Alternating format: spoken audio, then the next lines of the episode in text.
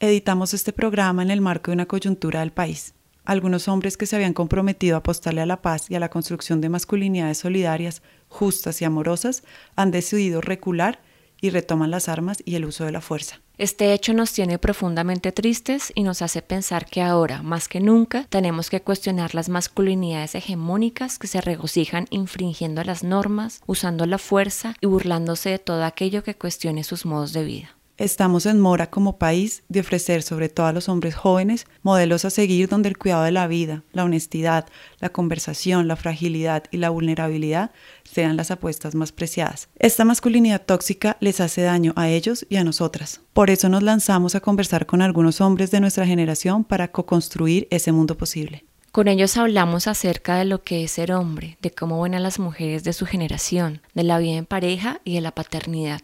Nos encantó escuchar a hombres sensibles, amorosos, que cuestionan las masculinidades violentas y ciegas. Otro mundo es posible y ya existe en las esquinas de este país. Les invitamos a sumarse a la construcción de paz. Les damos la bienvenida al episodio 10 de Cuarentólogas.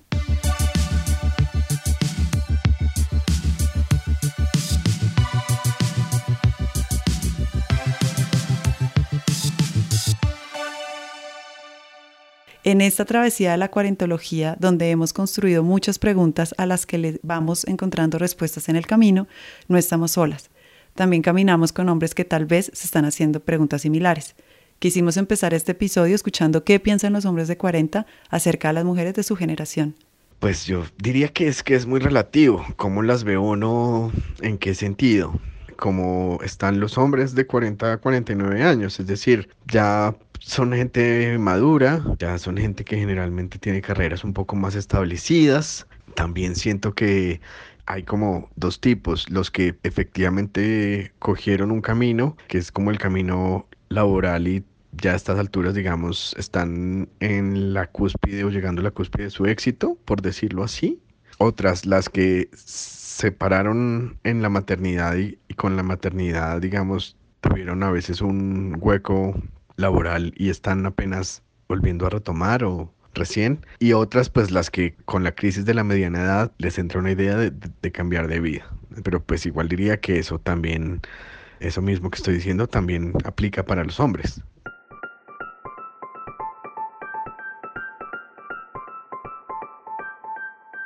Veo a las mujeres de mi generación como mujeres a las que no, no puedes embolatar, no te creas tan astuto ya saben mucho, mucho, han recorrido bastante.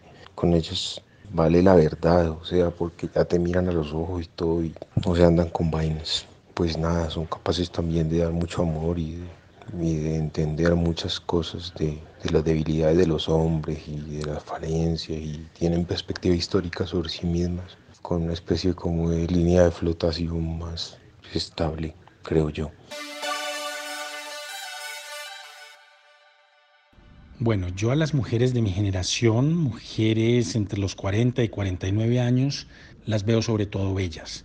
Y esto más allá de mis gustos personales por lo físico, las veo bellas porque me encuentro con mujeres que a lo largo de los años han tenido oportunidad de pensarse, de cuestionarse, de vivirse y en esta medida se han enfrentado a sus propios fantasmas, prejuicios y a los fantasmas y prejuicios que les impone el entorno. Y a partir de ahí, pues han sacado conclusiones, se han ido acomodando a sí mismas, muchas veces la maternidad ha tenido que ver en esto, y siento que también de algún modo son mujeres que han sabido aprovechar ese cambio de los tiempos, ese cambio de las, de las exigencias que vienen de afuera, que vienen de ellas mismas también, han sabido aprovecharlo para encontrar tal vez la mejor versión de sí mismas más allá de las exigencias que traen las coyunturas del momento y los romanticismos y a veces militares que ahogan un poco de mujeres más jóvenes. Las veo fuertes, de hecho como siempre las ha visto en términos de fortaleza. Las veo mm, anhelantes de que el planeta se estabilice, se reforme, se estructure, se apacigüe. Las veo sólidas, las veo mucho más empoderadas después de tránsitos y de luchas de igualdad, como en tránsito a un descanso de la visión próxima de la eh, armonía. Las veo tristes también, como todos un poco, cansados un poco, pero con fe y valientes, impresionantemente valientes.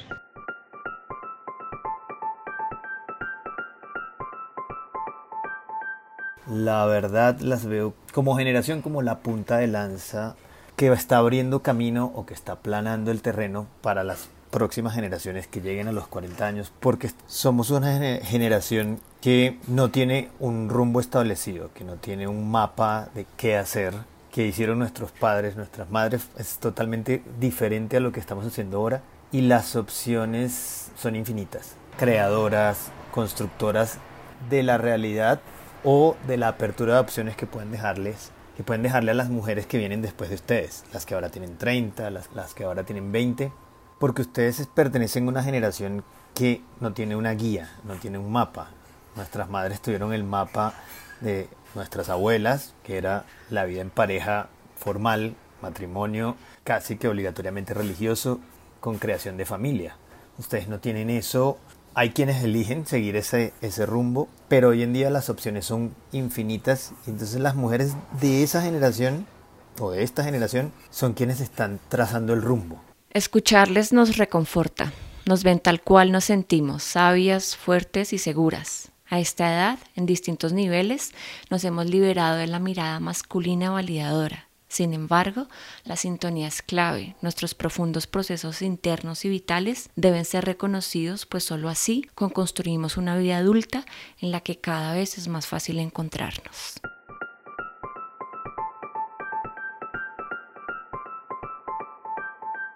También les preguntamos, ¿cómo ven a los hombres de su generación? ¿Cómo es ser hombre y estar en el cuarto piso? Haber llegado a la mitad de la vida y estarse como planteando más o menos cómo quiere seguir su vida en muchos términos. Diría que es ante todo eso. Yo, ¿Qué significa ser hombre? Ya es como una pregunta demasiado como ligada a tantas cosas que me parece súper difícil de responder.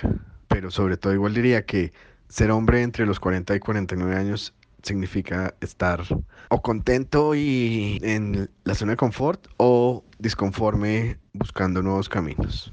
Después de los 40, algún achaque tenés, algo te falla, alguna vaina tenés marrinitis, te duele la, alguna rodilla, alguna vaina tenés, como que el cuerpo da, te da un aviso de que el tiempo como dice Álvaro Mutis, acabado en ti su manso trabajo de días y semanas, de años sin nombre ni recuerdo. En su cuerpo siente el paso del tiempo, no sos un muchacho. Todavía te sentís fuerte, puedes dormir a la intemperie todavía, si hace falta, y cruzar un río saltando piedras, pero ya hay algunos amigos que no están, y gente que quisiste que nunca vas a volver a ver.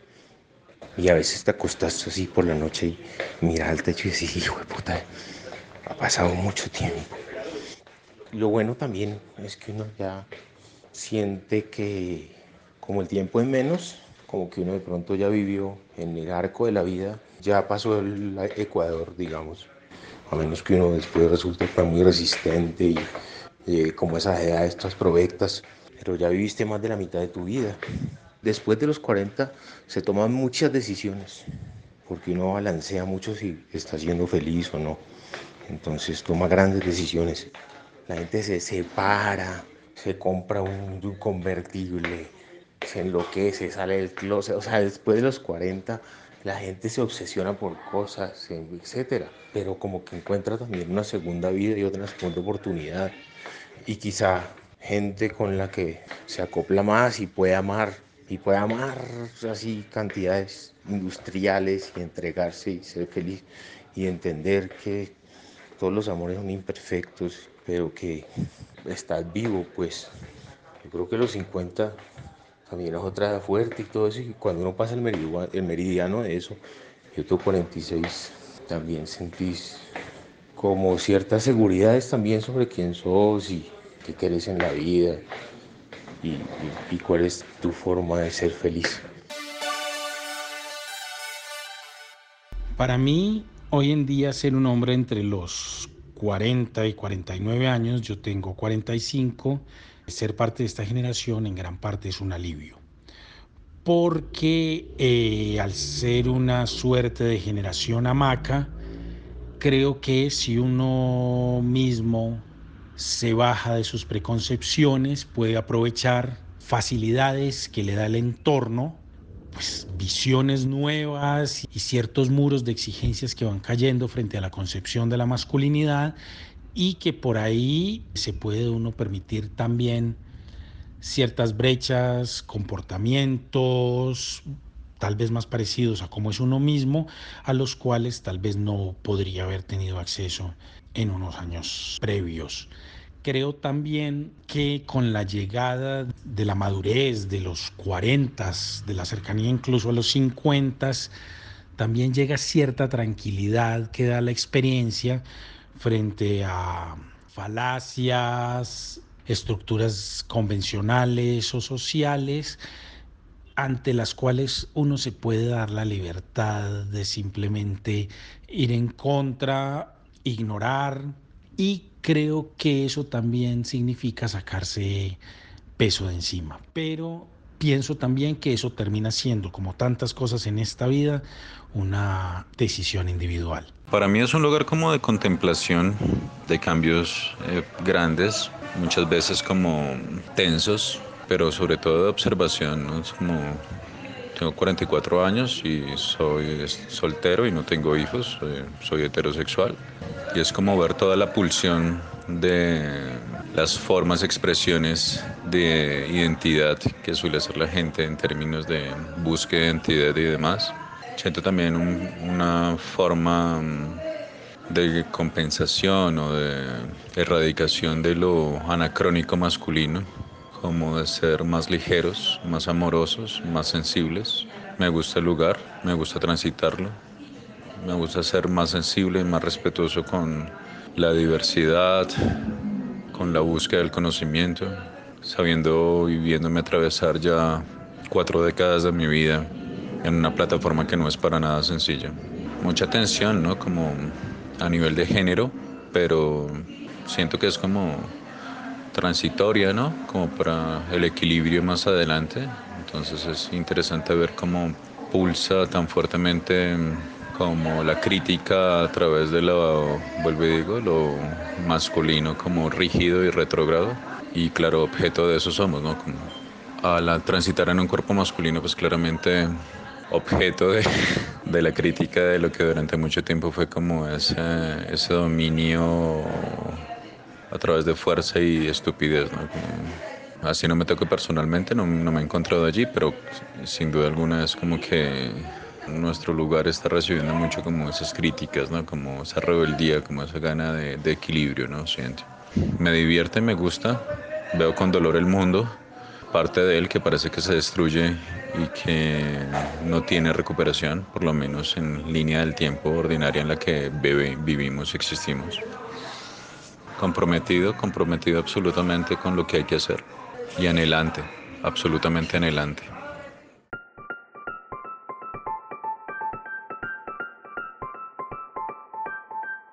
Es haber vivido, al igual que ustedes mujeres, en ese rango de edad, con muchos cambios a nivel tecnológico, a nivel cultural, es tener también un abanico de opciones infinitos y entre ellos, y creo que va muy muy acorde con el tema del blog, es entre ellos es compartir nuestra vida con una generación de mujeres que son punta de lanza.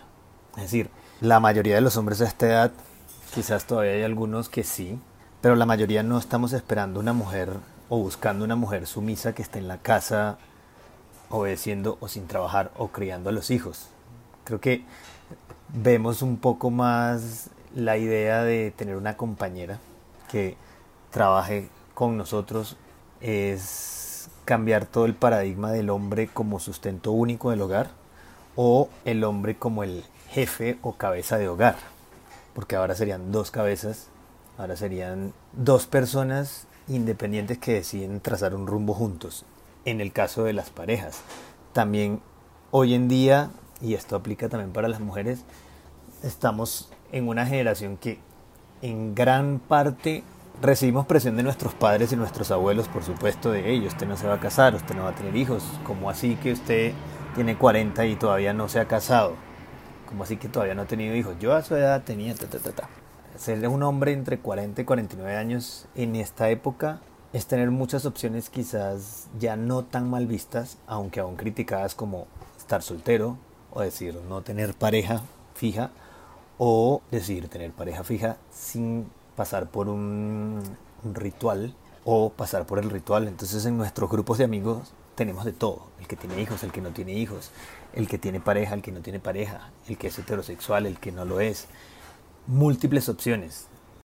Hoy en día ser hombre es la posibilidad de, de relacionarme con otros hombres sin el estigma, el miedo, el pudor, y tener entre 40 y 49 años es saber que he roto un paradigma porque cuando tenía 10, 12 años eh, las personas de 40 eran ya viejas y hoy eh, viendo a mis contemporáneos siento que hay mucha vitalidad, mucha juventud madura y eso es muy alentador. cuando cumplí 40 años, como que no fue como ese gran paso. Estaba un poco ocupado en mi vida, así que creo que no lo medité mucho. Lo único que puedo decir, así como de cómo me siento ahora relacionado con mi edad, es, pues es evidente el desgaste celular. Dentro de poco viene un grupo que me gusta mucho, de música electrónica, y pues pensé en ir a verlo porque de verdad que escucho mucho ese grupo. Tengo que averiguar a qué horas van a tocar porque si tocan a las 3 de la mañana creo que no voy a aguantarlo ese es el tipo de cosas que he percibido en mis 40. Ahora me emborracho más fácil. Debe ser por un lado porque ahora tomo más, pero bueno, pues también que ya el cuerpo no, no resiste tanto. Así que el desgaste celular es algo importante, pero es muy bien compensado pues, la experiencia, la experiencia y la experiencia intelectual o la experiencia humana en general. Pues ya estar habitando en este planeta por 41 años pues ya, claro, uno gana, la experiencia es muy valiosa. Ya no me jodo por cosas que antes me jodía, ya no le creo a gente que antes le creía. Yo creo que me estreso mucho, muchísimo menos. Disfruto de cosas que antes no pensé que fuera a disfrutar y que ahora disfruto mucho. Así que por ese lado, esas ganancias intelectuales o experienciales, si se pudiese decir de esa manera, compensan el desgaste celular, que es de pronto una de las preocupaciones de estar en esta edad, o de entrar a los 40 es que, bueno, pues ya hay más preocupaciones a nivel de salud, ¿no? Empiezan como haber más dolencias de pronto, o de pronto es psicológico, uno cree que ya pronto van a empezar más dolencias, pero bueno, ya hay como exámenes médicos que, mm, que son como especiales para, para esta época de la vida. El balance general es positivo, yo, yo creo que es de los mejores años, para mí es de los mejores años de mi vida, combinando todo, ¿no? Porque obviamente a nivel de, mm, de, salud y energía, pues bueno, cuando uno tiene 20 años o 18, pues está en el tope. Pero ahorita en los 40 creo que es un muy buen balance entre mm, salud, por así decirlo, juventud o edad, eh, la parte intelectual. Qué bello saber los introspectivos, cuestionando la masculinidad hegemónica, encontrando y permitiéndose ser sin tantos debería en la piel. Son hombres sensibles a la muerte y con muchas ganas de amar y ser amados. Hombres que están un poco más en sintonía con sus cuerpos y aunque reconocen que el cuerpo ya no es el mismo, la experiencia es la que guía el camino. Seguimos el viaje preguntándoles qué diferencias se encuentran en relación con los hombres de su familia. Diría que efectivamente la diferencia entre nuestros padres y nuestros tíos o nuestros abuelos era un poco que pues ellos estaban un poco más en una rutina y en esa rutina estaban como muy, muy firmes y estaban pues buscando un, poco la pensión o mirando a ver qué iba a pasar con eso. Nosotros efectivamente estamos en otro lugar completamente diferente, en un lugar tal vez menos estable en, en todo sentido y tal vez somos menos conformes. Un poco tenemos esa idea, pero también diría que es generacional, no solo de ser hombres, y es que estamos un poco más perdidos como planeta, como, no sé, como políticamente hablando, etcétera, etcétera. Nosotros crecimos en un tiempo en el que como que entendés cuál es el reclamo y la necesidad de las mujeres que ellos no vivieron mucho, o sea, o no sé, o yo crecí en un hogar en el que mi mamá como que le quitaba las chanclas a mi papá, una cosa así, y nunca quise establecer una relación así, mi papá nunca lavó un plato y esas cosas, yo trato pues como de ser diferente en todo eso, y eso es como una generación, la primera que cambió pañales fuimos nosotros, ya no tenía presentación, por lo menos acá en Colombia pues fue así, y que vimos biberón y eso, Que muchos papás de mi generación no, no tenían eso, ni, ni tíos míos, ni abuelos menos.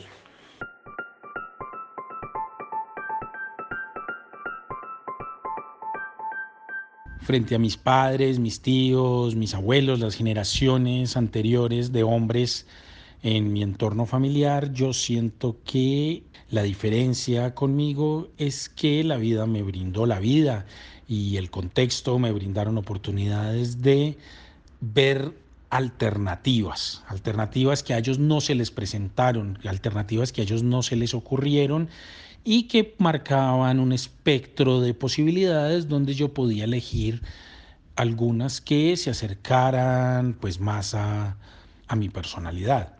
Siento que frente a mis padres, mis eh, mis abuelos y las generaciones anteriores, tuve muchas más opciones frente a las decisiones de mi sexualidad, la estructura familiar que quisiera formar para mí, la decisión de armar una pareja, cómo armarla o no armarla, la y también, ya que estamos metidos en este tema, también en la forma de relacionarse con las mujeres, que no estuviera tan dictada desde lo exterior, sino un poco más, de una manera un poco más espontánea, como me iba saliendo y cómo me iba funcionando. Y en esa medida me considero afortunado y privilegiado.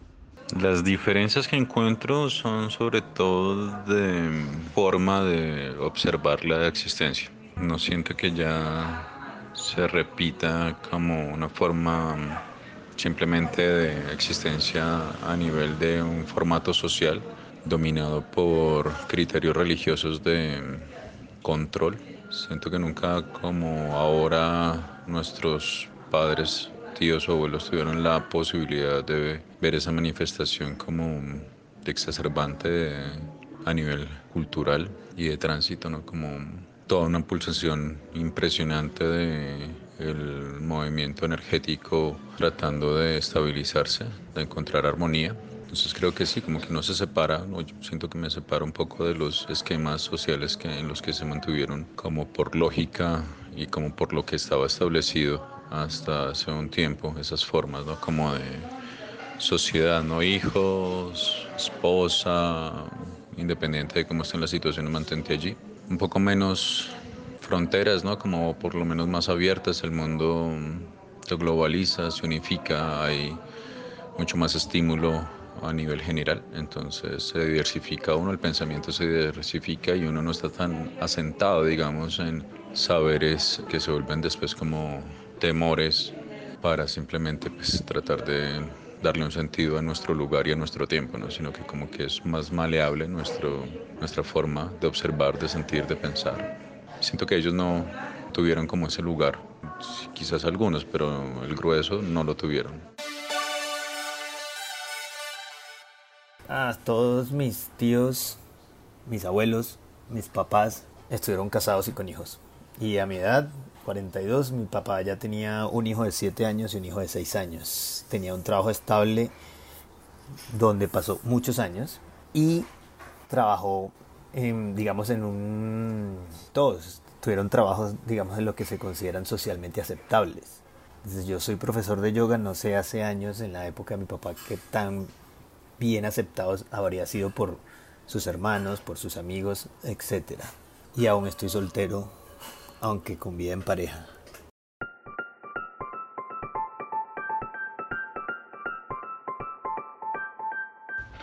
Yo pensaría que la diferencia más notable que hay frente a padres y abuelos y tíos, es decir, todos estos hombres que eh, nos han precedido en el mundo, es eh, que hoy se puede como ejercer esto que se ha dado por llamar la masculinidad flexible y es algo que nos permite pues a los hombres eh, gozar muchísimo más del, del mundo, gozar de mm, situaciones y de cosas que aparentemente antes estaban veladas para, para, nosotros, para los hombres, y pues que no es otra cosa que, que permitir darle un espacio eh, y que fluya esa energía femenina que en mayor o, o menor grado pues tenemos los hombres y que, que, estos personajes de décadas anteriores no lo pudieron hacer porque los asaltaba un temor muy grande de que mm, al hacerlo estaban vulnerando, comprometiendo, incluso como travestiendo, travestiendo su masculinidad. Pues ausencia total de papá, tíos lejanos, abuelo nulo. Entonces lo que estoy eh, haciendo desde hace unos años es eh, volviéndome a conectar con el linaje masculino, perdonando, recibiendo la energía bonita de mi papá, la energía bonita de mi tío y la energía linda de mi abuelo, aunque lo conocí muy poco, casi es nulo el imaginario que tengo de él, y tratando de cambiar el chip porque sentía que el referente de mi abuelo pues muy negativo en los relatos de mi madre. Entonces quiero y, estoy trabajando en escarbar las energías bonitas de estos seres masculinos y quedarme con eso y aprender de lo que no es tan chévere que está muy latente ahí en el, en el relato se sienten hombres distintos, que están construyendo una masculinidad en la que las posibilidades son múltiples, donde la incertidumbre y la libertad tienen la batuta y eso les permite explorar territorios de la vida antes prohibidos para ellos. Y entonces, ¿cómo se sienten frente al amor y la construcción de pareja? En este momento la vida en pareja para mí es una vida llena de satisfacciones, como de gozo, de estar como tranquilo, de parchar, de acompañarse, como igual de estar ahí, de, de construir algo que es como el estar ahí acompañando al otro y haciendo que el otro crezca mientras yo también voy creciendo. Eso me parece que es usual. Digamos, a diferencia de otras relaciones a esta edad, un poco lo que uno está buscando es una vida sin drama, por ejemplo, una vida sin estrés emocional eh, una vida que sea como más tranquila y que funcione más en, en otros caminos. Hay gente que es capaz de vivir como sola y hay gente que es como que siempre ha vivido en pareja, como se no se encuentra en pareja más bien emparejada. Y yo creo que eso tiene que ver como una cosa muy transversal con todas las edades, de si uno es así o una persona más solitaria, digamos. Creo que yo soy como una persona que le gusta estar en pareja y ser como un hombre de familia, como eso. Me parece chévere tener un hogar y como proyectos y todo eso, como a futuro. Como que ya entiendo cuando la gente se compra como una finquita, o una lancha o yo no sé. También, como que invierte en algo. Como que también tiene cierta sensación de vivir en pareja y tener como como invertir en estos años para tener un, como un, espacio para estar bacano en el final. Hablar de la vida en pareja a los 40, como hablar de tantos otros aspectos de la vida en esa década entre los 40 y los 50, pues puede reducirse a una generalización. Es un riesgo que se corre, yo lo voy a hablar desde mi experiencia personal Primero que todo, hay una diferencia entre si se llega a la vida en pareja en este momento de la vida, después de venir en una relación larga que implique una década, quizás dos décadas, no sé, o una relación nueva. Creo también que sea lo uno o lo otro, de todas maneras, el acercarse a las relaciones en este momento de la vida, donde lo más probable es que se hayan tenido muchas experiencias anteriores, lleva a entender la forma de relacionarse, en mi caso, con una mujer de otro modo, más ligado tal vez a la cotidianidad, a las menores expectativas, a una menor tensión por aspectos de la relación de pareja que no van teniendo la misma relevancia que tenían por lo menos a los 20 años, la sexualidad y creo que Si bien se pierde ímpetu innegable en algunos campos, como podría ser también lo físico, la sexualidad, la intensidad del enamoramiento o por lo menos la novedad del enamoramiento. El enamoramiento creo que siempre va a terminar siendo intenso, pero es una historia que de algún modo te sabes. Siento que, aunque hay pérdidas por esos lados, también se abren un montón de nuevos ámbitos a los que tal vez por estar antes enfocados en la intensidad del momento no les habíamos dado la importancia que podrían tener o no los habíamos aprovechado suficientemente bajo el concepto de compartir en pareja puede representar un panorama mucho más amplio. Y es eso, hoy en día tener una pareja, bien sea de la misma generación o mayor o más joven, en mi caso mi novia tiene 35 años, es justamente eso, es crear una vida en la que el hombre no es el cabeza de hogar, en el que la mujer no está en la casa cuidando a los, a los niños o teniendo un trabajo, vamos a llamarlo, menor o complementario, sino que son dos personas que tienen un buen trabajo. Claro que en mi caso mi novia gana más que yo. Entonces, digamos, es una, la vida en pareja hoy en día es, es una vida más igual, más pareja, vamos a decirlo como pareja manejando el tema de, igualdad, en el que yo puedo un día lavar los platos, ella puede otro día lavar los platos, yo puedo lavar la ropa o ella, en el que un día decidimos barrer uno u otro o hacer las labores del hogar, pero al igual cada uno sale a su cotidianidad a trabajar. Entonces es una vida de valorar más los espacios juntos y de compartir muchísimas más cosas, tanto como parejas como, como siendo personas independientes cada uno por su lado.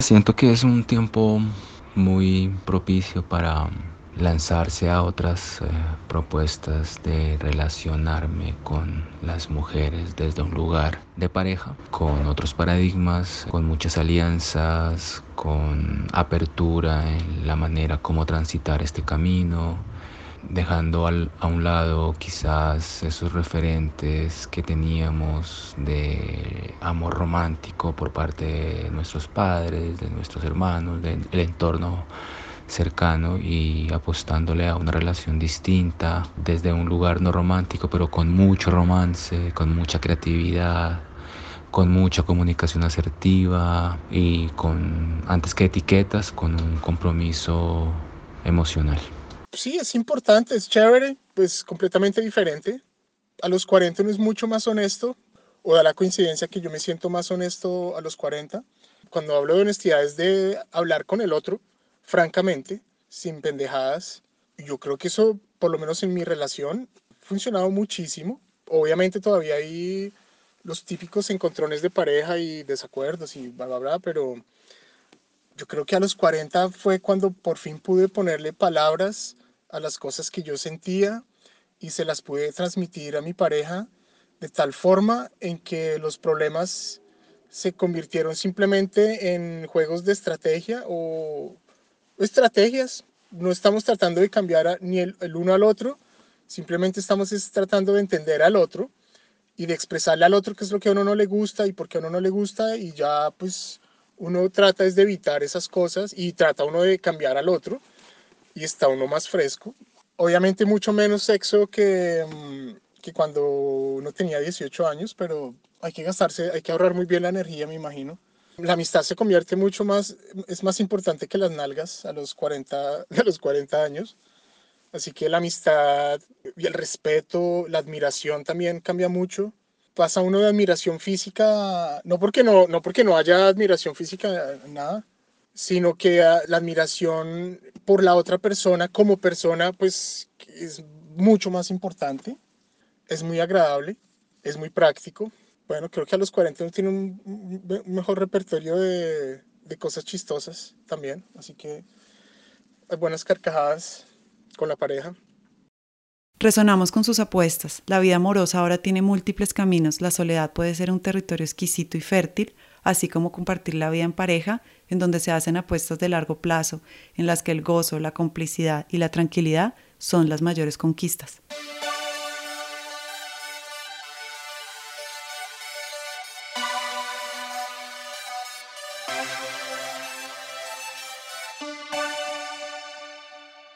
Finalmente, ¿cómo paternan los cuarentólogos?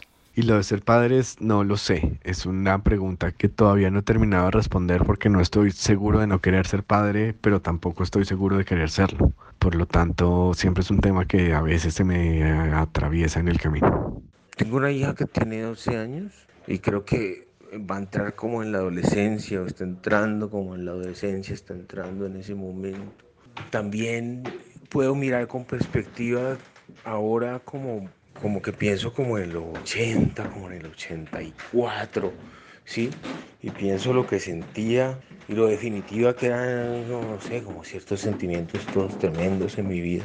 Puedo comprender de pronto a mi hija desde ahí y también como el tiempo que ha pasado a los 40 me parece que con la distancia pues como temporal y cuando estábamos y todo siento que estoy en un buen momento para estar cerca de ella y acompañarla y aconsejarla y ser una mujer después fuerte y una personalidad bonita.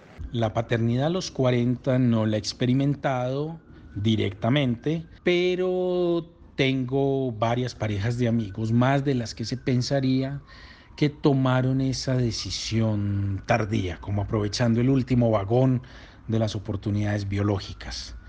Lo que he podido ver como un observador intermitente es que pues algo se desprende de ventaja de la madurez que da pues que dan los años, pero también siento que desde lo biológico a veces a mis amigos les ha hecho falta esa vitalidad que da la juventud y que hay, por ratos los noto abrumados, cansados y al mismo tiempo noto que logran compensar muchas de estas cosas también con experiencias que si bien no están ligadas a la paternidad, con otras experiencias de la vida que por lo menos les pueden dar algunas conclusiones o algunas equivalencias que les puedan ayudar a resolver unos momentos coyunturales. Yo no sé si eso es mejor, si eso es peor, podría decir que solo los años lo dirán, pero la verdad creo que para la paternidad, y para la maternidad no hay una preparación previa que te pueda salvar de, de los errores que en últimas pues van a cometer todos los padres y siento que la fórmula para ser un buen padre no está inventada ni a los 20, ni a los 30, ni a los 40, ni a los 50 y que no deja de ser un salto al vacío.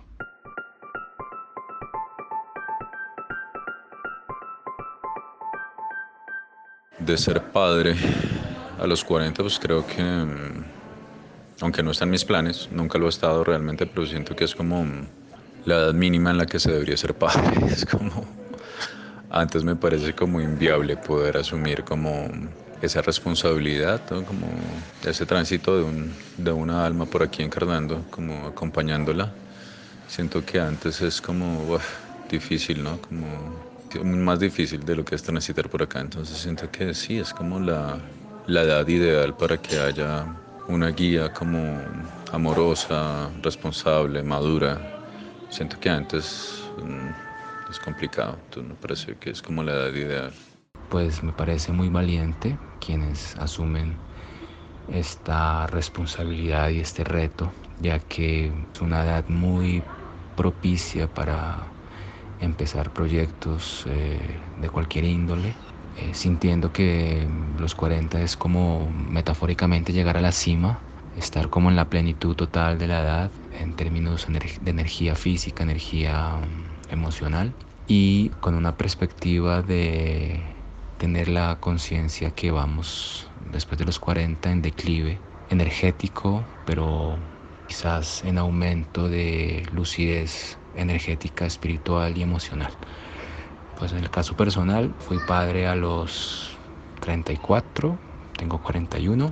Me ha costado tener una relación civilizada con la mamá de mi hija y afortunadamente la hemos construido con mucho esfuerzo, con la complejidad que existe en lo que implica relacionarse desde lugares distintos a la pareja con un proyecto contundente y, constante como la crianza. Entonces me siento muy afortunado de tener una relación civilizada con ella, tomando distancias también, pero siempre con la apertura de, de saber que nos estamos o estamos ahí el uno al otro con un proyecto en común. Bueno, a ratos me siento muy papá y eso me, me, incomoda un poco.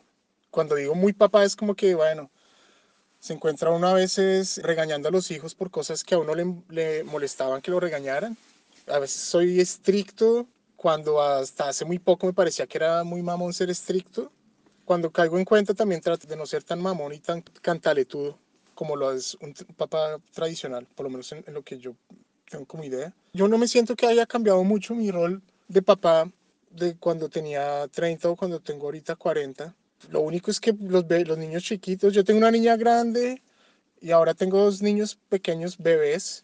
Y bueno, creo que a los 40 es más difícil no conmoverse con la ternura de los bebés. Creo que antes uno tenía un poco más de energía para regañar a, a los niños pequeñitos, pero los niños pequeñitos, que así, uno, así le saquen la piedra a uno, como que son tan tiernos que, que de hecho a veces la mamá se pone brava porque cuando ella quiere que yo la, la respalde en algún regaño, no lo hago, me dejo fácilmente seducir por la ternura de los niños. Ah, bueno, lo único tiene que ver es también con el desgaste celular, ¿no? Cuando son bebecitos y le toca uno levantarse y levantarse y levantarse, bueno, difícil. Ya cuando uno va a tomar tragos con los amigos y tiene un bebé en la casa, ya uno es mucho más moderado porque sabe que el otro día, con guayabo o sin guayabo, el bebé se va a despertar y va a llorar y hay que estar dinámico y hay que mm, hacer el tetero y cambiarle los pañales y estar ahí. Así que creo que una vez más el desgaste celular es protagonista en esas preguntas. En este momento de la vida, los hombres de nuestra generación, al igual que algunas de nosotras, se hacen la pregunta acerca de la paternidad, mientras que otros ya tienen claro el camino. Quienes eligen hacerlo paternan de manera más amorosa, asumen su rol con mayor presencia y se entregan a la maravilla que se despliega en el cuidado de la vida. Al ser hombres distintos, su mundo y sus relaciones también se transforman. Esperamos que esta conversación inspire a otros hombres de distintas generaciones a mirarse profundo y apostarle con valentía y creatividad a la construcción de nuevas formas de habitarse a ellos mismos y sobre todo de relacionarse con la vida que les rodea. Insistiremos siempre en que en este tránsito por la vida estamos juntos y la reflexión y la conversación deben continuar.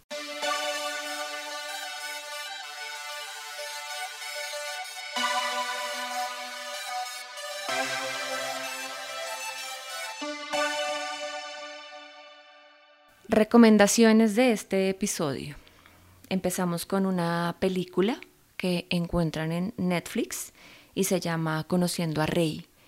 Y es la historia del tránsito de un chico trans que crece en una familia solo de mujeres de distintas generaciones y muestran cómo acompañan estas mujeres a este chico en su tránsito por la vida y la masculinidad. Y por otro lado, nos vamos a un libro. Se llama La Uruguaya, de un autor argentino que se llama Pedro Mairal.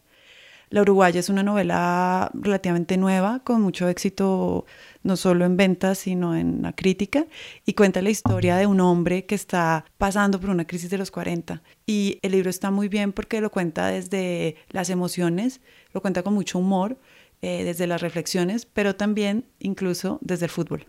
Entonces creo que es una buena compañía para nuestros hombres, pero también para las cuarentólogas para entender un poquito mejor la cabeza de estos cuarentólogos que nos acompañan por la vida. Y tenemos un documental que también pueden ver en Netflix y seguro también en otras plataformas y se llama The Mask You Live In. No encontré como la traducción exacta en español. ¿La máscara en la que vives? Algo así, mm. pero Creo que el título, lo, si lo googlean, está solo en inglés. Y es un documental que habla acerca de la, como de la crisis de los, de los niños, particularmente mm, estadounidenses.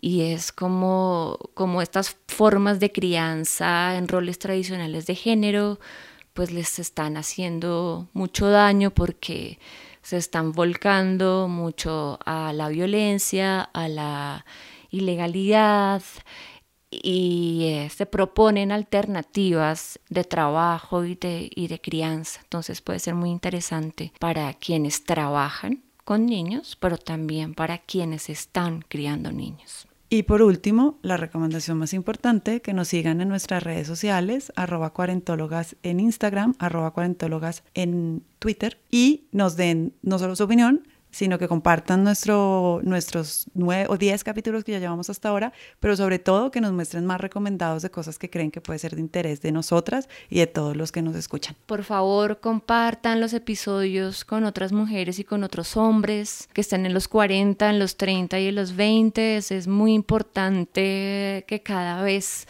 nos escuchemos más. Entonces, si les gusta lo, que estamos haciendo en este podcast, por favor, compártanlo. sí. Esa es la, más grande recomendación. Hagan, hagan bulla, hagan bulla si les gusta lo que está pasando por acá en los estudios de la Magdalena. Este podcast se graba en los estudios de La Magdalena con la producción y postproducción de Luis Quillot. El diseño de sonido es de Hernando Tosín de Tut Studios.